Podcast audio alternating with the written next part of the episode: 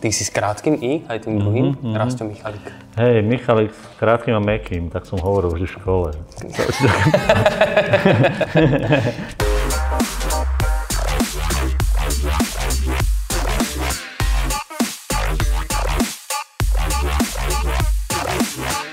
Priatelia, nový diel Marketing Backstage. Tento rok už neviem koľkatý, lebo sme ich tak veľa natočili a je to tak proste mega úspešné, že to všetci sledujete, že točíme ďalej.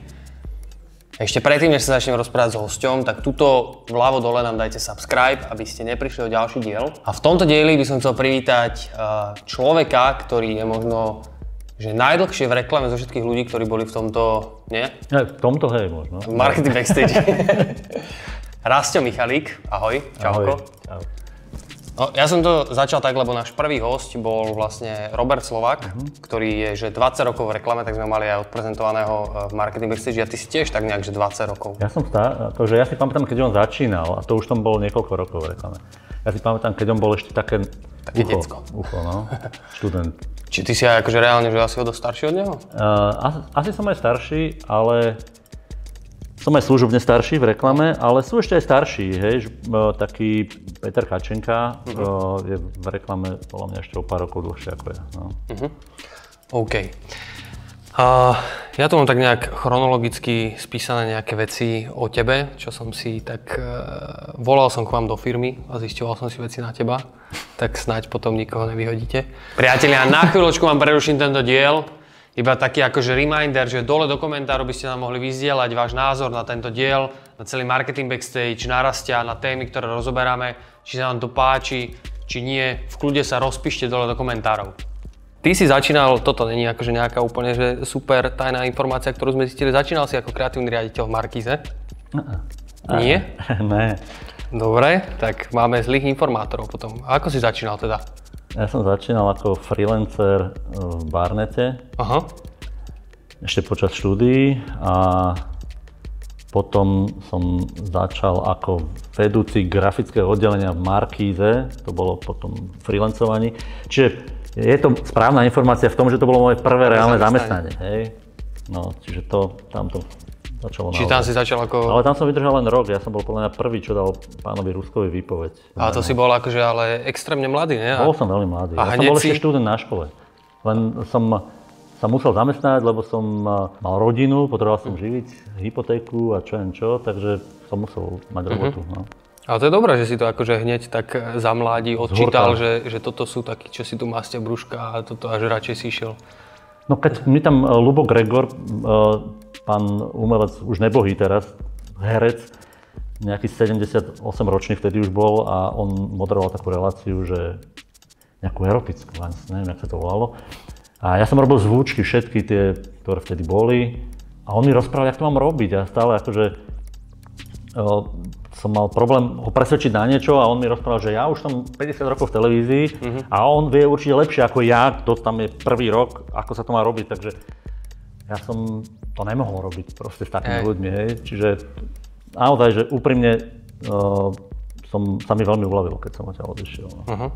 A odtiaľ si išiel potom do Vaculíka? V Markize som sa zoznámil s Durom Váculíkom, on tam robil reláciu Absolute Look o modelingu a ja som mu robil zvučku na to a popri tom, jak som robil tú zvučku pre tú reláciu, tak sme sa zoznámili a, a asi sa Ďurovi páčilo, jak som k tomu pristúpil a hneď, ak som odišiel, tak mi ponúkol, že či nechcem k nemu prísť robiť do Vaculíka, ale to bola vtedy malinká agentúra začínajúca, tam bolo 5 ľudí a fakt som bol že jeden z prvých zamestnancov. No. Kokos, akože teraz úplne mimo toho, čo tu mám napísané, že, že vlastne, ale že keď si to tak vezmem, že tak keď Vaculík vtedy rozbehal agentúru a mal nejakú show v telke, tak to je v podstate, to, to je také, akože teraz také novodobé vlogovanie a toto, čo na ten YouTube sa prenieslo. No, e, je to možné. Ako Ďuro Vaculík je veľmi schopný človek, on bol, on je vyštudovaný dramaturg, čiže môže tá relácia mu bola vlastne bližšia a, ako, ako tá reklama, hej, keďže to študoval.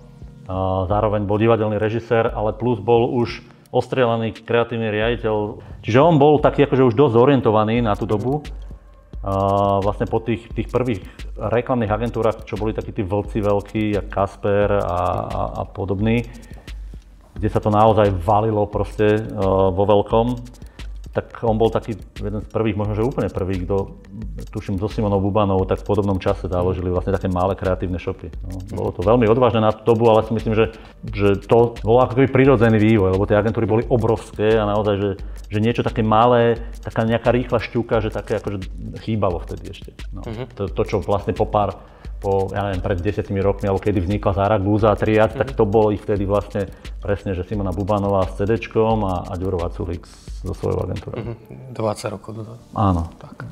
Dobre, a potom si išiel do MUV, to budeme rozoberať. No to bola ešte dlhá taká cesta okolo sveta, no. Ešte cesta okolo sveta. Mm. Dobre, tak povedz o ceste okolo sveta. Z Vaculíka si, ja som, lebo mal som informáciu teda, že z Vaculíka si potom išiel do MUV. Ja som u Vaculíka robil asi 3 roky. My sme vlastne vytvorili hneď prvý deň tandem s Milanom Hladkým, copywriterom, ktorý teraz už nerobí v reklame alebo robí tak akože veľmi pomenej. Čo bolo fantastické, že my sme vlastne väčšinu prác, ktoré vtedy vlastne od Vaculíka išli, tak sme robili, že či to bola Tatra banka, Eurotel, Panasonic, UPC, fakt akože veľa klientov, keď si teraz spomeniem, že čo všetko sme my robili, tak to je kvantum, že to teraz robí, ja neviem, 15 ľudí, my sme to robili mm.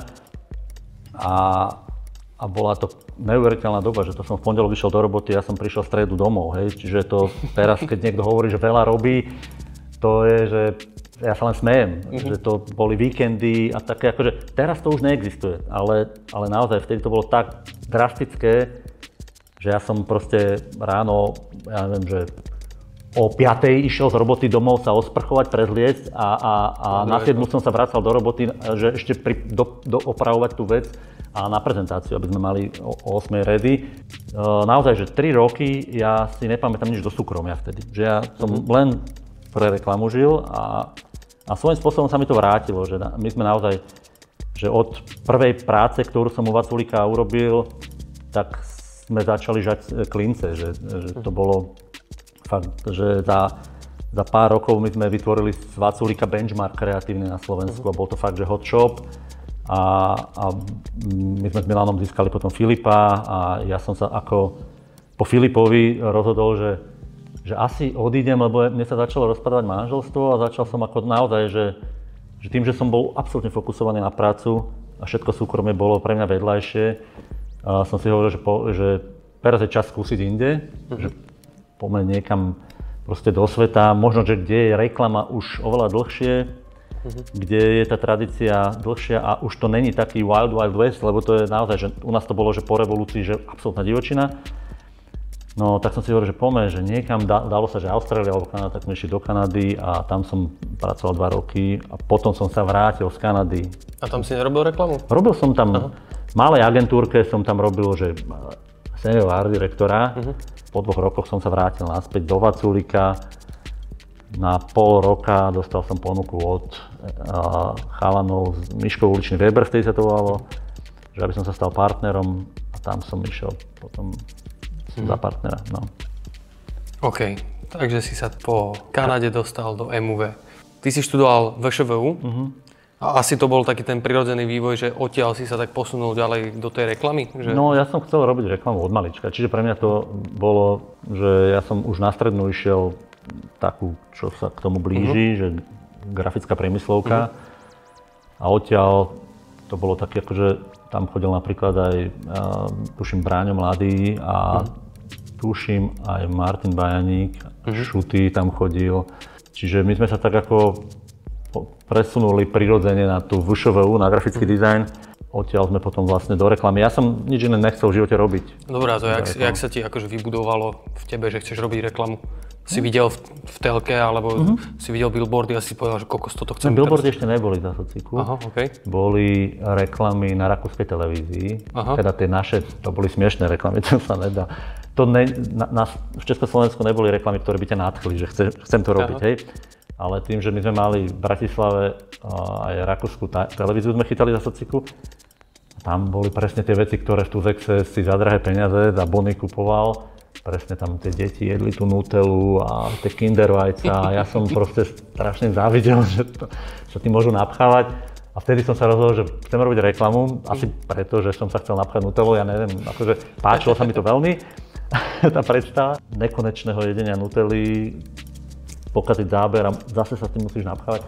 Ale to som si nepredstavil. No, ale pre mňa bolo prirodzené to, že ja som vlastne kreslil od malička. Hej? Čiže tá, tam to asi začalo, že som kreslil a mal som vzťah k tomu grafickému dizajnu nejaký zvláštny, že som vlastne robil loga, ja neviem, pre naše, ja neviem, hokejový klub na sídlisku, čo sme mali, alebo mojej mame, som robil etikety na lekvár, otcovi na víno, že to bolo také nejaké prirodzené pre mňa. Kreslil som si ani ne tak portréty, ale skôr som si tie logá presne, že robil ako malý, čo neviem, akože kde som si dobral. Zvláštne, že to som až potom zistil, že môj pradedo mal písmo maliarskú firmu a robil vývesné štíty obchodníkom už pred 100 rokmi, začiatkom akože 20. storočia.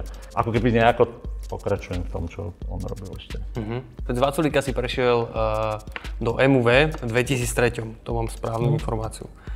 Kde si bol ako kreatívny riaditeľ pre T-Mobile Team? Hej, hej. Hej. A neskôr si sa stal celkovým kreatívnym riaditeľom uh-huh. a potom si sa stal spolumajiteľom. Neviem, spolumajiteľ som bol od začiatku. Uh-huh. Uh, preto som prišiel do MUV, hej, uh-huh. že mi ponúkli partnerstvo. Čiže spolumajiteľom som bol od začiatku, jak som došiel do MUV. MUV už bola zabehnutá agentúra. Malá. Malá? Vtedy MUV bola zabehnutá agentúra, ale nebola tá prvá liga. Hej, že ne, nebolo to tá, že vtedy boli také agentúry, Barnet, Vaculik, to boli takí tí, tí, čo proste akože tí dráči na vrchu uh-huh. Istropolitana a potom boli takí tí, akože, čo sa tak šplhali hore a MUV bola jedna z nich. Čiže neboli to, nebola to tá agentúra úplne na vrchu, ale mala veľmi akože slubnú budúcnosť. Mne sa páčilo, že oni dokázali robiť dobré reklamy či pre banku, alebo pre vlasovú kozmetiku, alebo pre, predava, e, pre predajcu tehál. Hej? Čiže uh-huh. oni vedeli proste čokoľvek uchopiť tak, e, že to bolo smart a, a zaujímavé že neboli také akože úzko špecializované iba na niečo, alebo ja neviem, že, že, že niečo by im smrdelo, ja neviem, nejaké tehly alebo cement, že aj na to vedeli urobiť perfektné reklamy. Čiže to sa mi veľmi páčilo. A poznal som tam Rastia Uličného, to bol môj spolužiak vysokej školy, čiže, e, a veľmi som si vážil jeho robotu, a už aj na škole. A, a práve tie práce, ktoré som spomínal, to boli také akože e, veľmi pekné, ktoré už vlastne predtým spravili, kým som tam došiel. Čiže som vedel, že idem do dobrej agentúry. Uh-huh. A oni si teba vybrali, že OK, tak ty si teraz tu vyhajpoval ten Vaculík, uh-huh. tak poď to urobiť k nám. Hej, hej, hej. A ty si v tej dobe bol taký akože obchodník alebo niečo, že si ne, vybil tie bol... percentá oni nie, to... Nie, oni mi to ponúkli. Oni vedeli asi, že ináč by som neprišiel, lebo ja som mal u Vaculíka veľmi dobré podmienky. Uh-huh. Čiže išli tak ako, že vedeli, že buď toto alebo ne, vieš, uh-huh. buď to ponúknu. A MUVčko, e, nemám tú informáciu, nedohľadával som, MUVčko od začiatku patrilo pod Sači? Nie. Nie. A, e, MUV malo niekoľko názvov a ten vývoj bol akože dlhší, rôzne sa to menilo, ale v tom čase, kedy ja som tam došiel, tak už pár rokov trvala, vlastne tá agentúra sa volala, že Miško uličný Weber. Ďuro Miško bol úplne pri začiatku, Rastie uličný s Robom potom akože neskôr sa pripojili a, a vlastne keď som ja vlastne tam došiel, tak to bola agentúra, ktorá niesla ich mená. Uh-huh. Po roku alebo dvoch prišlo Sači na Slovensko s tým, že hľadali partnera kvôli tomu, že oni mali celoeurópsky kontrakt alebo celosvetový pre Telekom, pre T-Mobile vtedy, T-Mobile. A a T-Mobile tu vlastne Eurotel už re, uh, rebrandoval na T-Mobile a tým, že Sači chcelo pokryť čo najviac trhov, aby si ochránilo tie, tie svoje peniaze, tak hľadali partnera na Slovensku, nejakú nezávislú malú agentúru, uh, slubnú, tak si akože zo pár agentúr navštívili a nás si vybrali. A to od nás bol aj taký akože trošku uh, vypočítavý ťah, lebo sme vedeli, že že tým vlastne získame ten T-Mobile, hej, lebo Aha. to akože veľmi ťažko je získať takého klienta, či už tendry alebo mm. akýmkoľvek iný, iným spôsobom, že to sú, bol na, naozaj, že mobilný operátor, to sú tí najväčší klienti a o tých sa vedú najväčšie boje a keď, bol, vlastne, keď bola šanca takýmto spôsobom toho klienta získať, a, a vtedy vlastne sa patrilo k tej špičke na svete, fakt to, mm. akože v Kanto valcovali, tak sme sa akože veľmi akože rádi dohodli, lebo sme si hovorili, že Sači je super meno, uh-huh. veľmi radi sa s nimi spojíme. Tá, tá akože vzájomná dohoda bola veľmi fér a získali sme proste obrovského klienta. Uh-huh. Čo už samozrejme nie je pravda, my sme si toho klienta teraz dvakrát už potom vytendrovali bez toho, aby Sači nám pomáhalo, pretože Sači to strátilo ten kontrakt uh-huh. celoeurópsky. Čiže teraz naozaj e, už je to vlastne len o nás, uh-huh. čiže všetci naši klienti, žiadne, my nemáme žiadneho klienta z, z Losači, lebo všet, všetko sme si tu vybojovali sami. A môžeš ako keby nejak približiť, že ako vyzerá taká dohoda medzi nejakou globálnou firmou mm-hmm. a túto lokálnou agentúrkou? No, no. Nemusíš ako... A ešte, aby som uvedol na, na správnu mieru, tie, ty sa pýtal, či som, obchod, že, či som bol obchodník, že som no. si vyjednal tie percentá. To je vec, ktorú uh, som ja musel zaplatiť chalanom. Ja som to nedostal. Čiže to není, že, že oni mi dali 20%. Aha. To ja som získal 20% z firmy, ale musel som im to zaplatiť. Samozrejme tie peniaze nemáš, lebo to sú obrovské peniaze. Mm-hmm. A, čiže to sa robí takým spôsobom, že ty to platíš vlastne potom akoby z, ne ako keby, ale platíš to uh, z toho zisku. Mm-hmm. Čiže ja som sa X, v roku X som sa stal spolumajiteľom a potom som X rokov, ja neviem koľko, veľa, som všetko, čo som zis, zis, ako zisk, čo sa delilo a to moje percento, tak to som ja dával chalanom. Čiže ja som veľa rokov vlastne nemal žiadne peniaze z toho, iba nejaký plat. Jazdil som na Fabii a chalani si užívali svoje BMWčka čierne, lebo ja som proste splácal ten, ten podiel. No a potom s tou, to, že sa pýtal, že ako to je pri týchto dohodách s nejakými nadnárodnými firmami, my sme afiliati, čiže oni nekúpili ani percento od nás, my platíme za meno, nejaké percento zo zisku x percent, neviem koľko je to presne, im platíme ročne uh-huh. uh, za, ako fee a, a to je vlastne všetko. Čiže my platíme za to meno, uh-huh. využívame nejaké know-how, to sieťové, no, na tie všetké meetingy sa chodí a čo, ale vo výsledku tým, že sme afiliáti, uh-huh tak sme vlastne znevýhodnení, lebo oni majú treba, že v Prahe, aj v Budapešti mali, neviem ako to je ešte, že svoje pobočky, ktoré vlastnia. Uh-huh. A mhm. preto my nemáme žiadneho klienta zo siete, lebo pre nich je výhodnejšie to robiť z Prahy, aj klientov, ktorých robia pre Slovensko, uh-huh. je pre nich proste lepšie nechať si tie peniaze uh-huh. u seba, ako to dať afiliatom, uh-huh. ktorí platia len percento. Dobre, a to sa vám že chápem, že v tej dobe ste získali klienta a ťažili ste z toho mena a teraz sa vám to ešte oplatí? Či sa vám to oplatí? Mm. Vieš čo, my sme si povedali, že je to správna otázka, taká, že, že platíme za meno, nič z toho nemáme, že prečo by sme mali platiť. Není to taká horibilná suma a si hovoríme, že, že uvidíme, čo bude ďalej, mm. že uh, není to niečo, čo potrebujeme rovno vyriešiť. Je to asi že není to nič taká horúca téma, ktorú akože potrebujeme. Že to také, akože to meno máme radi, my sme akože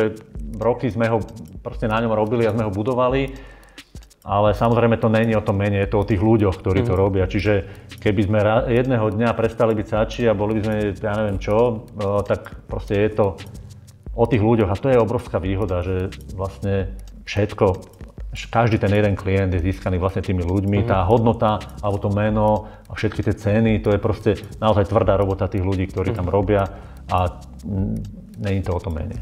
Mm-hmm. Ani o tej sieti, no. OK.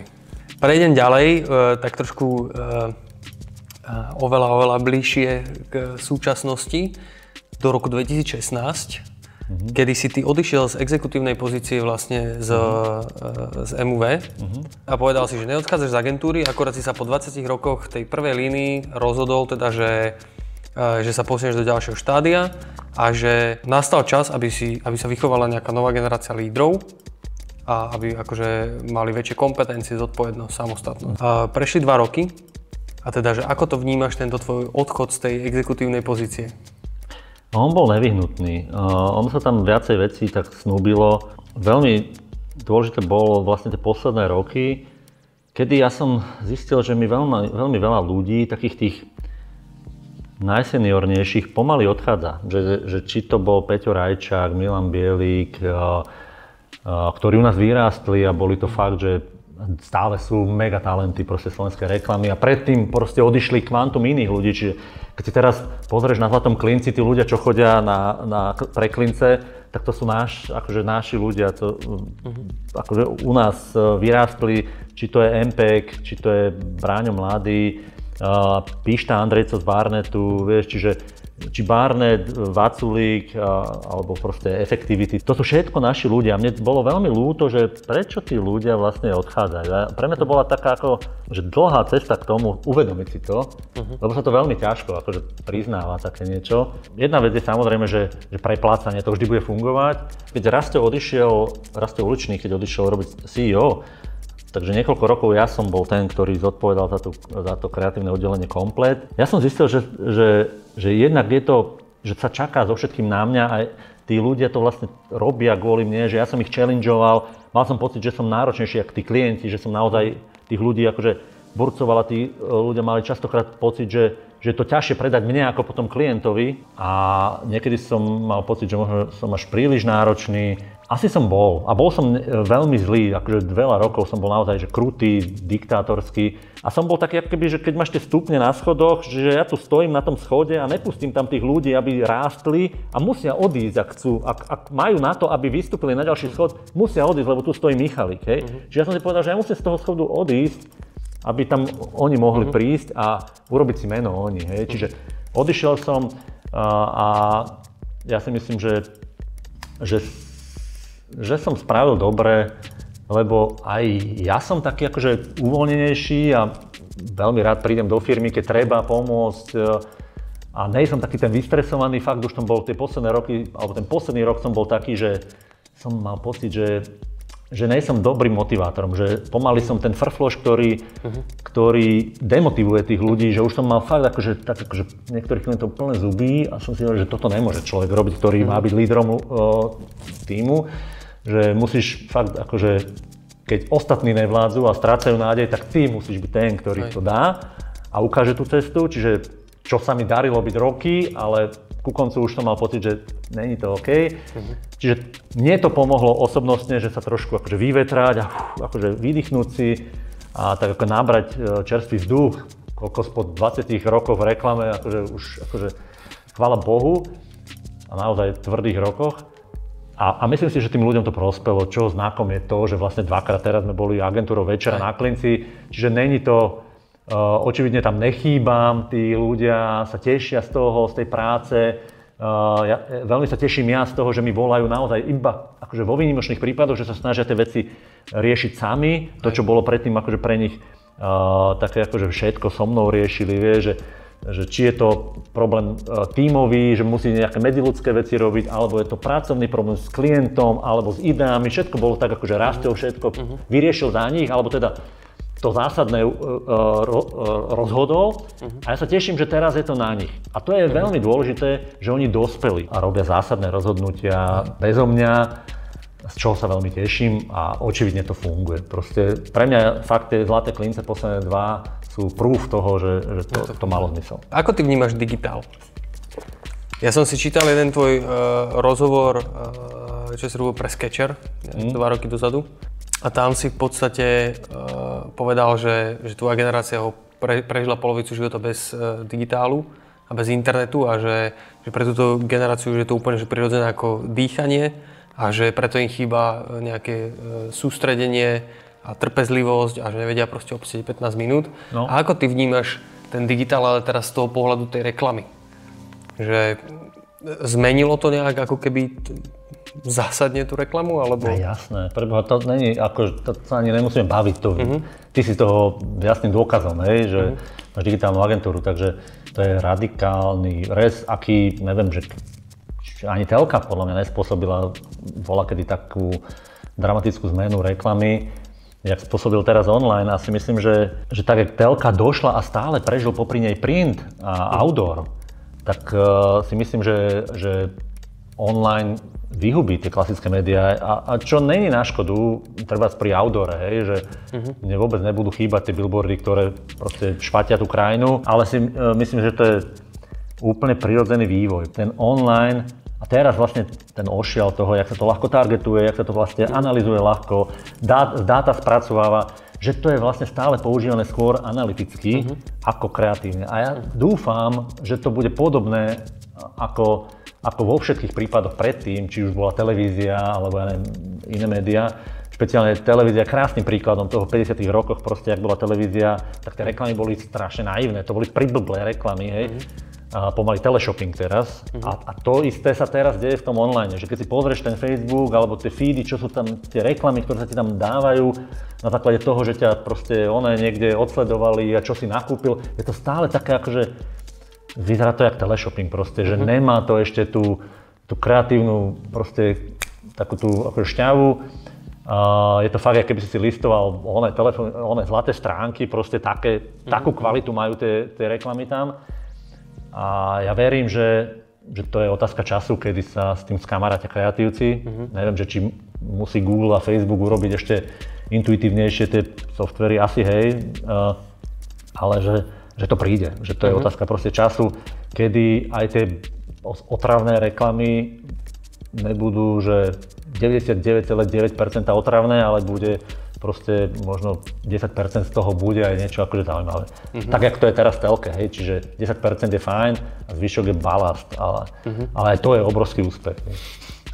OK, ale v tom procese ako keby vytvárania nejakej uh, kreatívnej idei sa zmenilo niečo podľa teba? No jasné, ja, to fú. to, to je absolútne rozdiel, lebo uh, voľa, keď sme to museli vymysleť. Teraz to stačí vygoogliť. A to je obrovský problém. To je fakt, že generačný problém, že mladí ľudia, a to je veľmi, akože, to je niečo, čo je veľmi prepojené aj s tým, uh, s tým že uh, tí mladí, to, čo som vlastne spomínal v tom rozhovore, že sú vlastne... Že neobsedia. Neobsedia a sú stále na tých mobiloch, na nedokážu.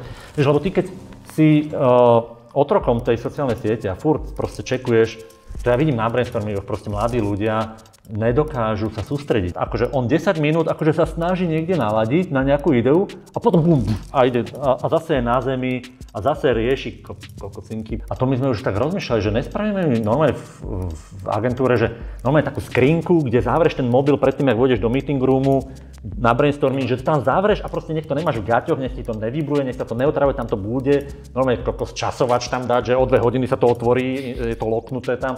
Proste, že naučiť tých ľudí sa sústrediť, lebo bez toho ty nedokážeš zájsť proste ďalej, je to fakt si povrchný. Uh-huh. Ty keď 10 minút je maximum, čo ty dáš na sústredenie a potom sa zase vrátiš na zem, tak sú to povrchné idei, sú to povrchné, uh-huh. proste nedojdeš k niečomu, čo tu ešte nebolo. A to sa nedá porovnať s tým, čo my sme dokázali proste, že pol dňa brainstormovať, koľko spotený. Ja keď to porovnám, že treba, že reklamy, aké sa robili na Slovensku pred desiatimi rokmi, a, tak to boli fakt, že to boli také, že to boli, že poprdali perfektné, že keď, uh-huh. ja neviem, že Istropolitana robila také, že všetko je na webe, čo bola, že úplne perfektná proste objavná kampaň, kde sa bezdomovcov pýtali, poznáš takéto aj múdry chyby, takú no? No a to, oni sa be, tam sa bezdomovcov pýtajú, takých alkoholikov, všelijakých predstanicov, a oni sa pýtali, ja neviem, že, že vieš, kedy sa narodila Mária Terezia? A on taký, a povedal a presne povedal. rok a všetko ešte aj kde a, tá, a nejaké pikošky k tomu a že všetko je na webe, reklama. Hej. A to urobil normálne taký akože sponsoring pred tou reláciou, čo má perfektné kokos. A, a, aj, aj on, uh, Roboslovak mal perfektné reklamy. To boli také svieže idei, ktoré si musel vy, vymysleť. To nebolo, že, že tedy nemal, nebol internet, my sme tak maximálne listovali uh, tieto fotobanky a to boli knihy, hej, fotobanky. Mm-hmm. Čiže ty si nemal kde ukradnúť ideu, že to mm. mohol si ísť na festival alebo si si objednať DVDčko z Kán alebo z Epiky, ale reálne to nebolo také jednoduché, že teraz hoci kde proste brainstormuješ a čekneš si proste čo teraz one Že aké kampane boli a zarecykluješ. No a presne, že keď ty nejsi schopný sa sústrediť a nejsi schopný vlastne vymysleť niečo zvnútra, uh-huh. ja osobne si myslím, že to je všetko tam hore, že na každé zadanie existuje ideálne riešenie tam hore. Že to je mhm. proste len sústredením sa k nemu dopracuješ. A keď sa k nemu nedopracuješ, ne, nepracoval si dosť tvrdo, hej, nesústredil si sa dosť. Čiže to je úplne prirodzené, že keď proste nedokážem, tak to vygooglím. To je proste syndrom mladej Čiže... generácie. Je veľmi ťažké proste teraz nájsť človeka, ktorý naozaj vie vymyslieť niečo originálne. Uh-huh. Ty sa teraz venuješ, alebo si sa venoval nejakej svojej vlastnej hre mobilnej. Aha, aha, aha. A teraz, že Mouse Gang. Aha, aha. A to neviem, v akom je stave teraz? Tá My hra? sme teraz, že vyšli s tým, a je to, je to vonku a teraz akurát teraz jednáme s youtubermi v Japonsku a zrovna teraz sme vypustili, za dva dní by mohol byť vonku ten update a následne s ním majú robiť videá. My sme zistili, že to robili sme si niekoľko prieskumov a nám vyšlo, že na tú našu hru je najlepší kanál uh, influencery YouTube. Mm-hmm. Čiže cez youtuberov ideme, pretože tá hra je, má výnimočný gameplay. Hrá sa to, že chytáš myšky, náš mobil je vlastne pásca, tak jak boli vlastne klasické pásce, kde si tuto dal návnadu, sír mm. a tuto si dal drievko a došla myška, ty si potiahol šnúrku, padla mm. pásca, uh, chytila myš. Tak my vlastne ten mobil je vlastne tou páscou. Čiže ty máš túto na uh, Siri a keď myšky ti tam chodia, tak ty takto zaklapávaš uh-huh. a mhm. chytáš tie myšky. Samozrejme, ne každú myš máš chytiť, sú tam myšky, ktoré nemáš chytiť, ktoré ti odratajú, čiže tam už je náročný systém za tým, ale ten základný princíp je, že takto chytáš uh-huh. do tej pásce myši.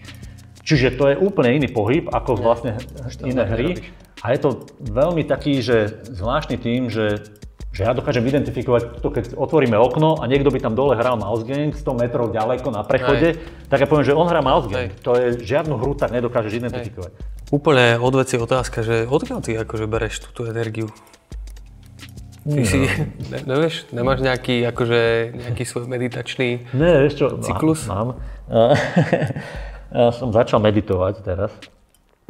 No, asi bude to rok a je to fantastická vec. Mm-hmm neuveriteľná. Ale ja som mal lenivý vždy, ale je to uh, podľa mňa len vášeň pre to, čo robíš. Mm-hmm. Že keď niečo miluješ, tak proste tak tak to, to je, že niečo, že by som sa tu vedel s tebou rozprávať do noci, ale koho by to bavilo, hej. Čiže uh, keď ťa to baví, tak uh, presne, že uh, dokážeš to robiť a o tretej ráno vlastne zistíš, že kokos už všetci spia, už vlastne ani si nejedol a toto milujem. Toto mm-hmm. milujem. Mm-hmm. Meditácia je o tom, že ty zabudneš na všetko okolo. Mm-hmm. Ty sa absolútne fokusuješ na jednu vec, pri meditácii sa fokusuješ na dých, vypneš úplne všetko telesné, tak tam takisto. Proste ty uh, neriešiš, že si hladný, keď si zafokusovaný na robotu, proste pomaly nepočuješ, že na teba niekto rozpráva, hej, ty proste pracuješ a si tam absolútne sústredený a e, potom proste tam niekto, ja neviem, vypne elektriku alebo čo a zistí, že vlastne už je on ráno a si ešte ne, ne, nevečeral, hej. Ale,